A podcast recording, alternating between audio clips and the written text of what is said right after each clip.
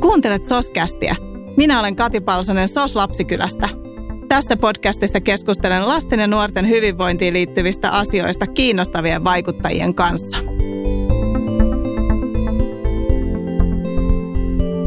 Soskästissä keskustellaan tänään tulevaisuuden taidoista. Pureudumme siihen, miten lapsia tulisi auttaa oppimaan, jotta he pärjäisivät tulevaisuudessa. Mitkä taidot ja vahvuudet ovat niitä, joita tulemme tarvitsemaan entistä enemmän. Minulla on kunnia sukeltaa tähän aiheeseen henkilön kanssa, jonka yhdysvaltalainen huippuyliopisto MIT nimesi 35 lupaavimman alle 35-vuotiaan eurooppalaisen listalle – hän voitti Euroopan suurimman nuorten tutkimuskilpailun ja pääsi puoleksi vuodeksi ajatushautomoon NASAn tutkimuskeskukseen Piilaaksoon opiskelemaan tulevaisuutta kymmenistä maista tulevien huippujen kanssa. Hänet on valittu luovimmaksi suomalaiseksi Slassissa vuonna 2014 ja kaiken tämän hän on ehtinyt tehdä ennen 25-vuotis syntymäpäiväänsä. Tervetuloa Soskästiin, Perttu Pölönen. Kiitos paljon. Sut voisi esitellä myös keksijänä, yrittäjänä, säveltäjänä vai mitä? Mutta miten sä itse haluaisit esitellä itsesi? Toi on hyvä kysymys, koska muhun usein liitetään aika monen titteli rimpsu. Ja ihan syystäkin tietenkin mä oon saanut tehdä monenlaisia juttuja ja sieltä ne tittelit tulee. Mutta mä en koskaan kyllä niin hakeutunut tai yrittänyt jotenkin suunnitella elämän niin, että mä voisin kutsua itseni kaikilla näillä titteleillä. Mä oon yrittänyt itse asiassa vähän päästä eroon jopa niistä titteleistä ja jotenkin korostaa sitä, että mä oon ihminen, niin kuin kaikki muutkin. Että oikeastaan tämä toinen kirja, minkä mä kirjoitin, lähtee vähän niin kuin sitä ajatuksesta, että nämä tittelit, mitä me yleensä käytetään itsestämme, mitkä tulee sen työn kautta, niin ei välttämättä ole se paras mahdollinen tapa rakentaa identiteetti, koska silloin sen työn varassa on aika paljon. Ja mehän ollaan kuitenkin paljon enemmän kuin meidän työ. Niin mä oon yrittänyt miettiä semmoisia taitotitteleitä, että joku ihminen voi sanoa olevansa innostaja tai mm. mahdollistaja tai värittäjä tai kirkastaja tai niin edelleen. Niin jos multa nyt kysyttäisiin, Perttu, kuka sä oot, niin mä varmaan sanoisin, että mä oon, mä oon esimerkiksi värittäjä tai maustaja, koska mä tykkään tuoda nyansseja ja makuja, mielipiteitä, näkökulmia, siis sävyjä asioihin ja oli työkalut mitkä hyvänsä, oli se sitten puhumalla tai kirjoittamalla tai säveltämällä, niin mä tykkään siitä, että mä voin ottaa jonkin ajankohtaisen aiheen ja vähän niin kuin yrittää ymmärtää ja tulkita sitä. Niin ehkä mä sanoisin, että mä oon maustaja. Ihan mahtavaa. Mä muistan, kun mä olin jossain tilaisuudessa kuuntelemassa, missä sä olit puhumassa ja sä puhuit just silloinkin tästä asiasta, että ennemmin esittäydyttäisiin sillä, että mitä haluaa niin saada elämässä aikaan. Ja mä en ole enää sen jälkeen koskaan, tai pyrkinyt välttää sitä, että mä en enää esittäydy titteleillä, vaan enemmän sillä, että mitä mä haluan siis saada aikaan. Se pisti niin oikeasti miettimään, mutta miksi mä teen sitä, mitä mä teen. Siinä varmaan se ajatus just, että olisi parempi kysyä ihmisiltä, ei että mitä sä oot tehnyt, tai mm. mitä sä oot aikaisemmin saavuttanut tai mitä sellaista, vaan että mitä sä aiot tehdä. Minkälaisia haaveet, tavoitteet, unelmia sulla vaikka seuraavan viiden tai kymmenen vuoden sisällä. Ja se vastaus yleensä kertoo aika paljon, että ensinnäkin onko ymmärtänyt, kuinka kiinnostavaa aikaa me eletään, että mitä kaikkea tulee muuttumaan, mitkä teknologiat tulee valtaa alaa ja niin edelleen. Mutta ylipäätään se asenne. Musta on paljon tärkeämpää kuulla, että miten ihminen katsoo eteenpäin kuin että mitä se joskus on tehnyt. Niin tota mä niin ehkä on, on pyrittänyt herättelemään monelle ihmisillä, että – meidän maailma ennen ei ehkä anna takeita sille, miten pärjään tulevaisuudessa. Hmm. Niin se, että me katsotaan taaksepäin, mitä joku ihminen on tehnyt, niin totta kai se kertoo jostain. Se on ihan selvä. Ja tietynlainen ahkeruus ja määrätietoisuus, kurinalaisuus, niin nehän on taitoja, mitä me kaikki tarvitaan. Mutta on kuitenkin kiinnostavampaa. Kertoo paljon enemmän ihmiset, kun se on intohimoinen jostain. Et jos mä pystyn kysyä jonkun kysymyksen ja ihminen puhuu jostain, mikä sitä kiinnostaa, niin se on rehellisempi. Ja silloin kun mä kysyn ihmisiltä, että mitä sä aiot tehdä, niin musta tuntuu, että mä näen paremmin, että kuka tämä tyyppi on. Just näin. Ja tämä johdatteleekin tosi hyvin siihen, mikä mut inspiroi siihen, että miksi mä ajattelen, että voi kun mä saisin sut vieraaksi Oskästiin. Sun esikoiskirja Tulevaisuuden lukujärjestys ilmestyi viime vuoden vaihteessa ja käsittelee juurikin näitä teemoja. Kohta sukelletaan siihen niin syvällisemmin. Ja mä ajattelin, että siitä niin kuin mulle erityisen on tehnyt siis se sukupolvien ylimenevä kokemus, että tästä on tullut niin kuin koko meidän sellainen perheen tai oikeastaan meidän koko sellainen kaveripiiriä inspiroiva kirja. Mun pojan kummitäti ensin osti hänelle siis sen ja, ja sitten me luettiin siis se koko perhe ja sen jälkeen mun poika on halunnut, hän on siis 15 ja halunnut antaa sitä niin 15-vuotis syntymäpäivä lahjaksi omille kavereillensa. Ja mä ajattelin jotenkin, että en mä muista niin kuin vähän aikaan mitään tällaista teosta, josta me oltaisiin keskusteltu niin paljon ja se olisi herättänyt niin paljon niin kuin jotenkin yhteisiä keskusteluja ja, ja semmoisia jaettuja ajatuksia. Onpa ihana kuulla, kun tietenkin kun kirjan kirjoittaa, niin sitten kun sen päästään omista käsistä eteenpäin, niin enhän mä tiedä just, että, että kuka sitä lukee, mistä sitä lukee ja miten. Ja sitten aina silloin tällöin, kun saa pieniä maistiaisia sieltä sun täältä, että hei, miten oikeasti ihmiset on ottanut sen vastaan, mm. niin toi kyllä on ihan ihana, ihana kun kerroit. Siis musta on tosi hienoa, jos nimenomaan voin tuoda ihmisiä yhteen, että mä halusin tehdä siitä sellaisen helppolukuisen ja sellaisen vetävän niin, että sitä voi kaiken ikäiset lukea. Että sieltä karsittiin vaikeat sanat ja jargoni, että sellaiset asiat, mitkä ei välttämättä kaikille avaudu, niin musta se on tosi hyvä, että 15 vie yhtä lailla kuin 60 ja 80 ja kaikki mm-hmm. väliltä voi lukea sen kirjan. Ihana kuulla, että se on toiminut. Joo, joo, sitten me ollaan sitä tosiaan jaettu myös isovanhemmille. Mutta mikä sut sai kirjoittamaan tämän kirjan? Mä luulen, että se oli pidemmän kehityksen tulosta. Mä jotenkin tajusin ehkä siellä piilaaksossa, että tämä teknologia, se on ihan uskomatonta ja se on, se on hienoa, se on kiinnostavaa ja innostavaa. Mutta se on kuitenkin lopulta se helppo osa tässä niin kuin yhtälössä. Et kyllä me osataan suurin piirtein sanoa, että mihin nämä teknologiat tulee kehittyä ja, ja mitä me voidaan odottaa ehkä niiltä. Mutta se, mitä me ei osata oikein odottaa tai ennakoida, on ihmisen käyttäytyminen tai se, että miten se muuttaa meitä ihmiset. Siinä mielessä teknologia on se helppo juttu, niin ihminen on vaikea. Että miten meidän kulttuuri, miten meidän tottumukset ja tavat muuttuu, niin musta alkoi tuntua se, että tästä teknologiasta puhutaan tosi paljon, mutta välillä se vastapaino, se inhimillisyys, niin se jää vähän niin kuin vähemmälle huomiolle. Mutta mun mielestä meidän pitäisi nimenomaan siitä lähteä liikkeelle, koska se teknologia, vaikka se tekee, koneet ja muut tekee monet asiat paremmin kuin me ihmiset, niin sehän ei opeta meille oikeaa eikä väärää. Ja nyt meidän pitäisi pitää huoli siitä, että me tehdään oikeita fiksuja juttuja sillä teknologialla. Niin kaikki lähtee siitä, että me opetetaan vähän niin kuin ihmisyyttä tai jotenkin keskitytään siihen enemmän. Niin silloin tuli tämä ajatus, että hei, että mä haluan kirjoittaa tulevaisuudesta kirjan, mutta mä keskityn ihmiseen ja taitoihin ja jotenkin tämmöisiin näkymättömiin asioihin, jotka on kuitenkin ihan keskeisiä tulevaisuuden kannalta, että ollaanko me uteliaita, ollaanko me myötätuntoisia, onko meillä rohkeutta ja niin edelleen. Ja siitä tuli tämä ajatus, että tulevaisuuden lukujärjestys, että mitä mm. koulussa olisi hyvä opettaa. No ei se koulukirja tietenkään ole, vaan ylipäätään, mitkä on ne taidot, minkä varaan voi rakentaa sitä tulevaisuutta. Niin tästä tulisi tavallaan se tarve, että hei, mä saan kyllä niin työkseni pitää paljon puheita ja olla siellä sun täällä, mutta sekin yleisö on tietenkin rajattua ketkä nyt käy seminaareissa ja konferensseissa ja on siellä sun täällä tapahtumissa läsnä. Mutta sitten on paljon esimerkiksi vanhempia tai ylipäätään kasvattajia, opettajia, joille mä koen, että se olisi hyvin keskeistä niin kun saada tämmöisiä asioita pohdintaan ja sitten ehkä miettiä, että miten me tämä seuraava polvi kasvatetaan ja minkälaisia asioita me korostetaan ja mihin suuntaan me tavallaan kannustetaan heitä, että mihin se maailma menee. Niin jotenkin koen, että kirja on edelleen asia, mikä on Mä, mä itse tykkään siis joku sanoi, että Perttu, sä oot futuristi ja näet kirjaa, että miksi, miksi sä jotain muuta, niin kyllä mä näen, että siinä on oma arvonsa, se on edelleen loistava domain. Niin. että halusin tehdä sitten kirjan, että sitä kautta se leviää sitten uusille ihmisille. Joo, ja mä ajattelin, että se kolahti muhun ja ehkä on niin tuottanut niitä hyviä keskusteluja esimerkiksi siitä, että mä oon niin kamppaillut jo, jo vuosien ajan sen kanssa, että mä oon vihannut todistusten jakopäivää. Erityisesti omien lasten kohdalla musta se, niin se, se typistää heidät, se päivä ja sen paperin saaminen ja käynyt niin kuin monien tuttujenkin lasten kanssa, en pelkästään omieni kanssa, niin usein näissä hetkissä keskusteluja, että mä oon kokenut hirveän suurta tarvetta jotenkin vahvistaa niitä lapsia siinä hetkessä, että kun aika harvat saa niitä stipendejä, koska suurin osa on ihan hyviä tai tosi hyviä, mutta koska vaan huiput tulee jotenkin niin kuin nostetuksi.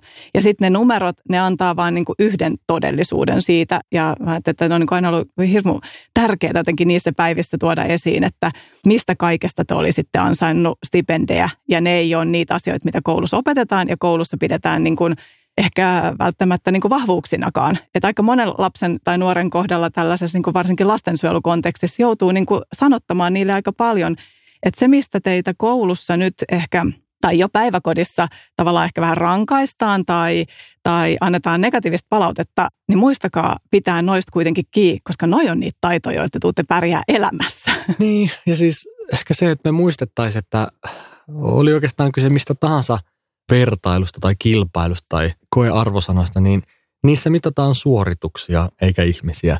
Et voi olla, että joku on kulkenut pisimmän polun ja matkan, mutta se silti jää kakkoseksi. Ja tavallaan, että ei se, ei se lopputulema vaan se, että mistä me ollaan tultu, niin siihen tarvitaan tosi paljon rohkaisua, varsinkin nuorten kanssa, että ei voi liikaa jotenkin tukea ja, ja vahvistaa sitä itsetuntoa. Mä muistan itse, kun mä olin nuori, kun mä keksin sen sävelkello ja lähdin sen kanssa liikkeelle, niin se oli ihan valtava rohkaisu, kun joku aikuinen eka kertaa vähän niin kuin näki ja sanoi, että hei, tosta voi tulla jotain. Että mä en ole enää se lapsi, jota pitää vaan ohjata ja kouluttaa, vaan mulla on myös jotain annettavaa. Ja mä muistan, kun se oli jotenkin ihan älyttömän rohkaiseva tunne. Mä oikeasti koin, että hei, että mä pystyn tekemään vaikka mitä, koska mun uskotaan. Niin sitä niin kuin tietenkin haluaisi kaikille. Mm. Että jokainen saisi edes joskus kokea sitä, että ei se tarjolla stipendi tai arvosana, mutta jotenkin, että hei, että mulla on annettava, joku aikuinen uskoo muuhun, niin se on tärkeää. Ja se, mitä sä sanoit tosiaan, että ihan kaikkea voidaan niin perinteisillä menetelmillä mitata, niin sehän on totta, että voidaan hyvin kysyä, että tulevaisuuden työelämässä varmasti ihan keskeisiä taitoja olla kurinalainen ja utelias ja myötätuntoinen ja luova ja niin edelleen. Mutta ne on hyvin vaikea laittaa perinteiseen testiin, mm. äh, vaikka kurinalaisuus. Niin se, että me ei mitata jotain, ei tarkoita, että se olisi arvokasta. Ja tämä on niinku aika iso semmoinen haaste meille, että meidän pitää pystyä ja osata kehittää jotain, vaikka me ei saada sitä testiä. Ja kun maailma on menossa siihen, että kaikesta pitää jäädä jälkiä, niin kuin mm. todistus ja jotenkin numeroja, kaiken pitää näkyä jossain, niin se vaatii kypsyyttä tehdä jotain ilman, että siitä saa sitä välitöntä palkintaa ja välitöntä helpotusta. Niin se on ehkä osa tätä murrosta, mikä meillä nyt on, että me aletaan näkemään semmoistenkin asioiden arvo, mitkä ei ole silmien edessä konkreettisia. Mm. Ja ja se ei tapahdu itsestään. Eihän, eihän me olla niin kuin näitä pehmeitä taitoja ja inhimillisyyttä niin kuin rakennettu talouteen tai BKT tai muualle. Että ne ei niin kuin tule itsestään, vaan niitä pitää pitää yllä. Ettei käy niin, että me katsotaan vain numeroita aina ja mennään niiden valossa eteenpäin, mutta sitten huomataan, että jossain kohtaa tästä katosi jotain, niin kuin mm. sielu on poissa, että niin kuin nyt ei, nyt ei niin kuin ole enää sitä, niin kuin sitä ydintä, se sisin puuttuu. Niin siellä kirjassa mulla taitaa olla tämmöinen lausekin, että – mun mielestä meidän suurin pelko ei pitäisi olla se, että me epäonnistutaan, koska paljon pahempaa se, että me onnistutaan väärissä asioissa. Ja nyt on vaarana se, että me on kovaa vauhtia pyritään onnistumaan, mutta sitten me huomataan joskus, että hei, vähän vääriä juttuja ehkä niin kuin mietittiin silloin. Tai sanotaan, että me ei ratkaistu niitä ongelmia, mitä me olisi pitänyt ratkaista. Tai mm. se hinta, mikä tuli sille, kun me jätettiin joku asia tekemättä, niin seuraavat polvet maksuivat yllättävän kallisti. Että tavallaan ehkä se on priorisointia, mutta se, että tehdäänkö me nyt oikeita asioita, niin – turha vielä taputella toisemme selkään, kun me pärjätään hyvin, vaan että haastetaan itsemme miettimään, että onko tämä oikea suunta. Niin mä että lasten maailmassa on niin kuin aika vähän tilaa epäonnistumiselle, koska niitä koko ajan prepataan siis siihen, että sun täytyy saada uusi onnistuminen ja onnistuminen, tai sille ei ole niin tietoisesti varattu samalla lailla. Se ei ole tietoisen tekemisen kohde samalla lailla kuin se onnistumisten kerääminen. Ja sitten se semmoinen hyvällä tavalla epäonnistuminen, niissä, missä pyritään onnistumiseen, niin sellaista ei ihan kauhean paljon ole, niin kuin mä ajattelin, että vaikka tässä tämmöisessä perinteisessä koulumaailmassa, että sä pänttäät kokeeseen ja sitten jos sä epäonnistut, niin eihän sitä käsitellä mitenkään siis semmoisena, että ihan vaan mahtavaa. Just näin, sul pitää olla plakkaris 50 epäonnistumista suhteessa yhteen onnistumiseen, niin näin sä tuut pärjää elämässä. Koska... Joo, ja siis se, minkä mä ensimmäisenä huomasin, kun mä perustin lukiossa yrityksen ja se oli ihan uusi maailma mulle, mm. niin se, että kun jotain virheitä löytyi tai joku meni huonosti, niin se korjattiin. Koska se oli selvää, että ennen kuin tämä tuote menee markkinoille tai ennen kuin sitä julkaistaan tai muuta, niin hei me hiotaan ja parannellaan sitä. Ja silloin mä niin tajusin, että normaalisti kun meillä on koe, siihen tulee arvosana ja sitten se unohdetaan. Mm. Niin eihän maailma toimi niin, että, että sitten kun me löydetään, että hei tästä tuli nyt seiska, niin me korjataan, me parannellaan. Se on niin projekti, että mennään eteenpäin, eikä jätetä sitä siihen, että no tällainen minä nyt sitten olen. Niin silloin mä niin tajusin sen, että se punakynä – ei ole ehdoton tai semmoinen niin viimeinen sana, mm. vaan, vaan se on niin kuin neuvo mulle, että hei, korjaa tämä nyt ennen kuin myöhemmin, kun sit silloin se voi olla fataalimpaa. Mutta ehkä niin kuin kaiken kaikkiaan semmoinen tietty ajatus tässä, että kun me nyt monta toivetta ja haastetta heitetään lasten ja nuorten puolelle ja varsinkin koulutukseen, että pitäisi tietää tällä ja pitää osata käsitellä virheitä ja epäonnistumisia ja muita, niin sitten on hyvä kysyä, että kuinka moni vanhempi on siinä hyvä. Mm-hmm. Koska muuten tästä tulee sellainen tilanne, että hei nyt sokeet johtaa sokeita. Että me sanotaan, että, pitää olla pitkäenteistä, pitää oppia kestää virheitä ja pitää olla sitä ja tätä ja tota. Ja sitten kysytään, että kuinka moni on itse niissä hyvä. Niin eihän ne lapset oppi sitä, ellei niille näytä, että hei tämä kannattaa tai se on sen arvosta. Et me ei voida olettaa, että me saadaan työelämään tai aikuisiksi kypsiä, sitoutuneita, luovia, rohkeita työntekijöitä, jos me ei näytetä niille jo lapsena, että miksi se semmoinen kannattaa olla.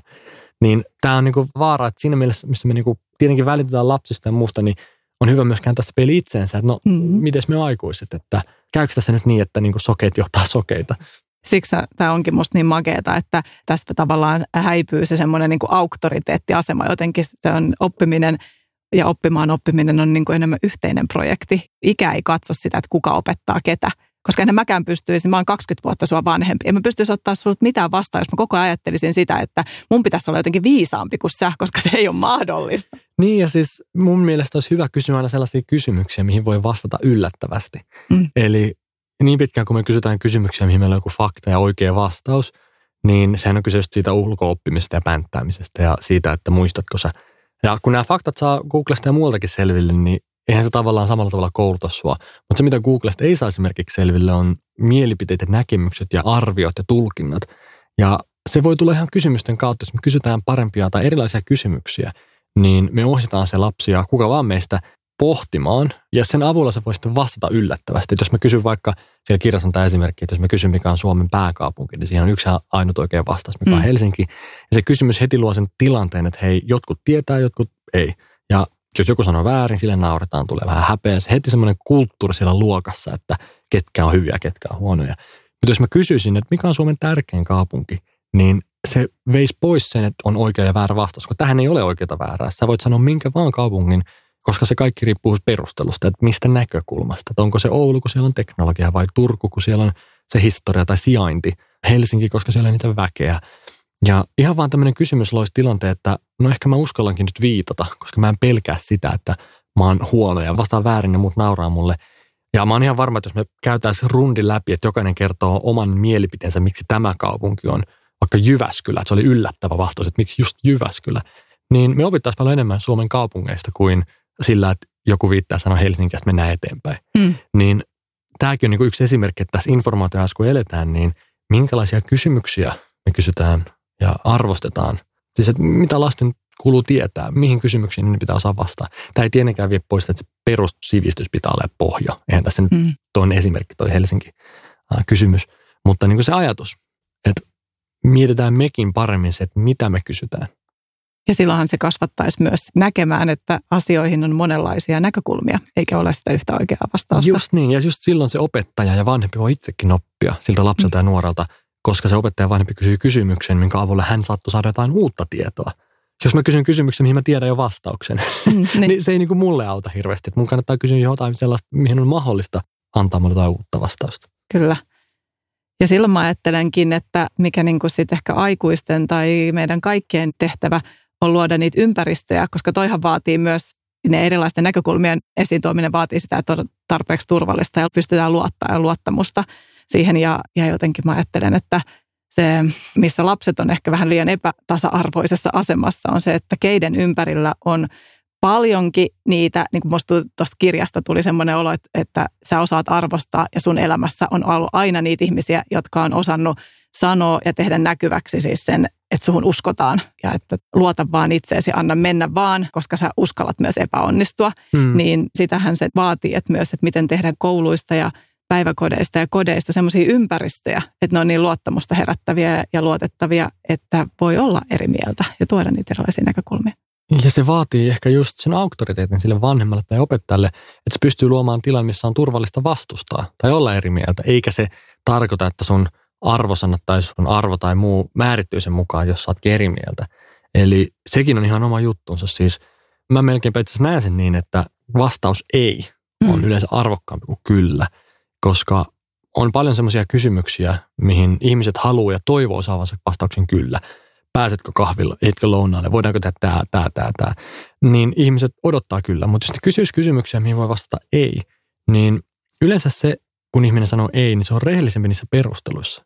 Jos mä sanon, että kahvipyyntö, että kyllä, mutta äh, sitten vähän tota ja tätä, niin mä vähän niin kuin on jo satimessa, koska mä oon sitoutunut, mutta sitten mä en, mä en oikein koe niin. Mutta sitten jos mä sanon, että ei koska, niin silloin se perustelu on yleensä niin kuin, mä kerron suoraan, että mikä tässä mättää.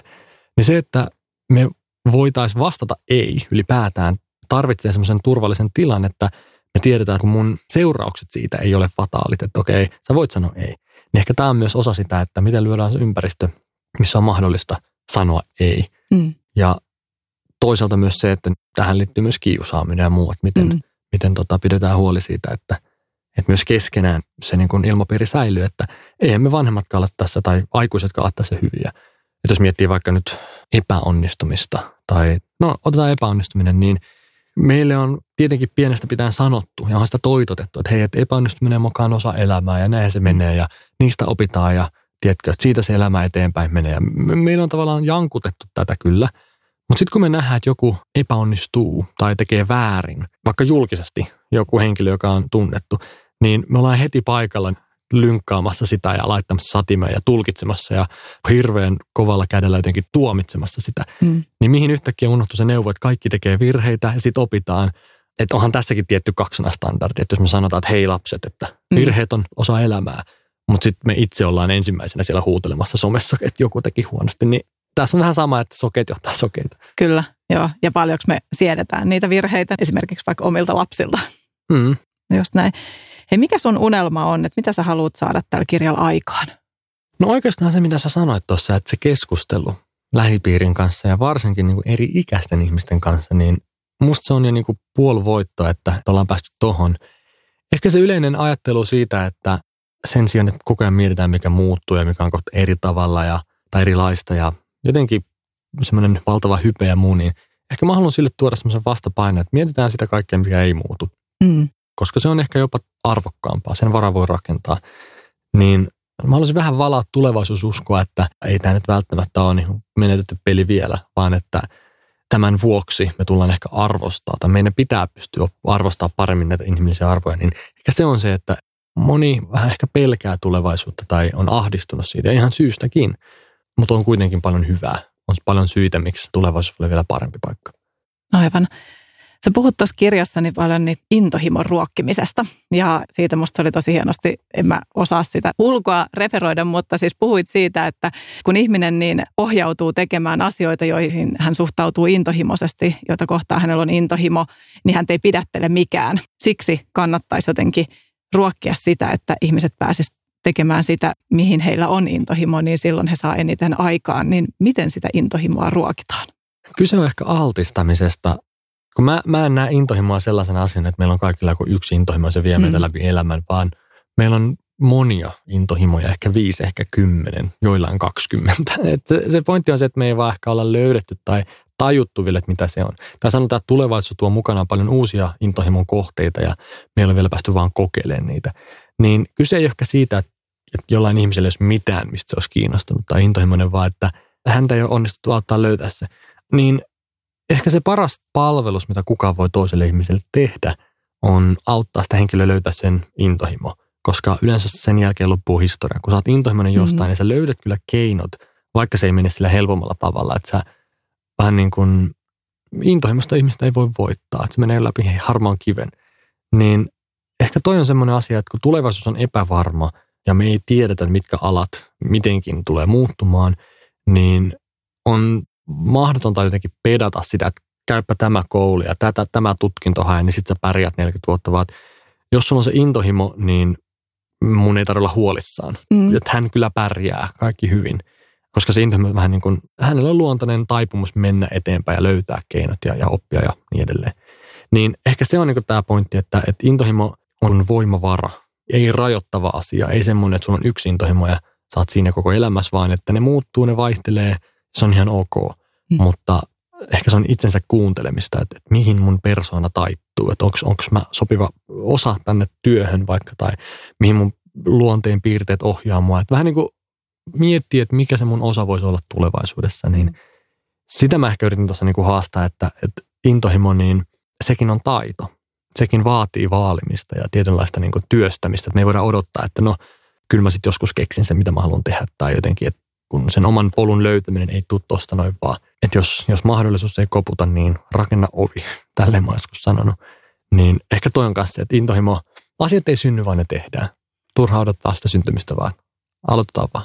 Joo, ja mä, mä ajattelin, että miten saisi niin jotenkin ihmiset päästämään irti semmoisista oman pään sisällä olevista hidasteista tai esteistä sen intohimon niin kuin jotenkin valloillaan pääsemiseksi. Koska sitten myöskin joskus on kysymys, tai että näyttää musta siltä, että, että me tarvitaan, että me itse käsitetään, mikä se mun intohimo on ja mistä mä kaikista eniten saan onnellisuuden kokemuksia, niin toisia ihmisiä siihen sanottajaksi, että muutkin huomaa, ja palautteen antajiksi. Sille mä että me voidaan olla sitä jokainen toinen toisillemme, auttaa niitä toisia ihmisiä jotenkin uskomaan niihin omiin että uskaltaa olla, koska intohimokin vaatii aika paljon niin kuin itsetuntoa ja rohkeutta. Se vaatii nimenomaan sitä rohkaisua, että jos mulla on joku alkava itu, niin mm. enhän mä nyt uskalla ja lähteä tekemään ihan uusia juttuja tuosta noin, vaan mä tarvitsen tukea siihen myös. Mm.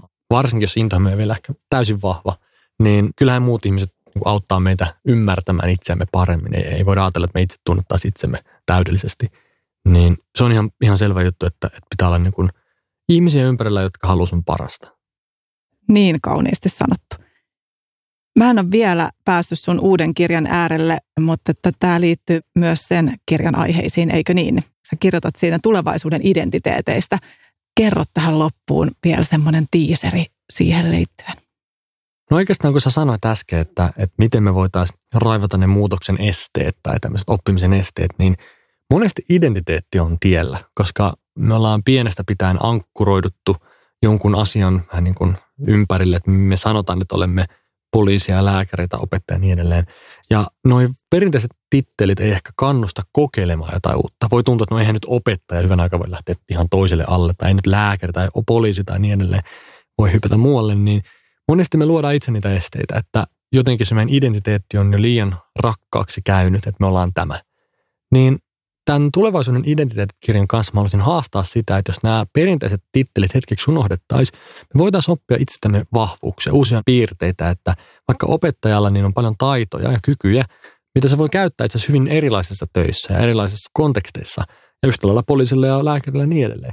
Niin se, että jos me keskityttäisiin hetkeksi taitoon eikä titteliin, niin me voitaisiin nähdä että me vähän monipuolisesti, mitä kaikkea mä voisinkaan tehdä tulevaisuudessa, että kaikista meistä tulee jossain vaiheessa kyllä varmaan työttömiä ainakin hetkellisesti, mutta ei meistä tule taidottomia. Mm. Ja se on niin kuin lohdullinen ajatus, että mikä on se taito tai se piirre, minkä ympärille sä voisit rakentaa sen identiteettisi. Ja se, mitä tuossa mä alussa sanoin, että vaikka innosta ja mahdollista ja niin edelleen, niin ne on joustavempia. Että me tarvitaan innostajaa aina, mm. mutta se, että miten se tehdään tai missä, missä kontekstissa, niin se muuttuu kyllä maailman, maailman muuttuessa.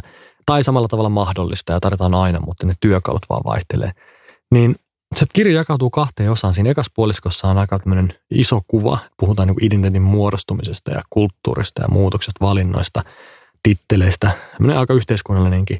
Ja toinen puoli on sitten nämä taitotittelit. Eli mä käyn läpi näitä taitotitteleitä ja sitten mulla on siellä haastatteluita ihmisiltä, jotka kertoo oman elämän tarinansa, että miksi he on valinnut tänne tämän taitotittelin. Että tavallaan jotain, mihin myös samastua. Niin sen koko kirjan tavoite on vaan niin luoda monipuolisuutta. Että me ollaan enemmän kuin ne sanat, mitä me käytetään itsestämme, niin ei rajoiteta sitä omaa potentiaalia tulevaisuudessakaan, vaan lähdetään liikkeelle siitä, miten me nähdään itsemme. Ja mä jopa sanoisin, että tämän ajan yksi suurimmista haasteista on identiteetti ja niin kuin globaalilla tasolla. Se on yksi ensimmäistä asioista, mitkä pitää ratkaista ennen kuin voidaan mennä eteenpäin tai pärjätä ylipäätään tulevaisuudessa.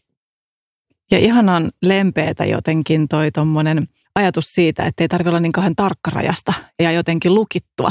Mä mm. niin haluan lukea myös senkin kirjan. Joo, siis ja vielä sen sanon tähän loppuun, että kun on paljon jotenkin lähestytty viime aikoina persoonallisuutta ja identiteettiä erilaista jaotteluiden avulla, että hei, sä oot joku väri tai tyyppi tai luokka tai muu, niin mä pyrin niin kuin aivan päinvastaiseen. Että sen sijaan, että me rakennetaan niitä rajoja, että minkälainen sinä olet, niin nimenomaan otat ne rajat pois, että sä olet vähän kaikkea tätä ja sinussa on nämä kaikki.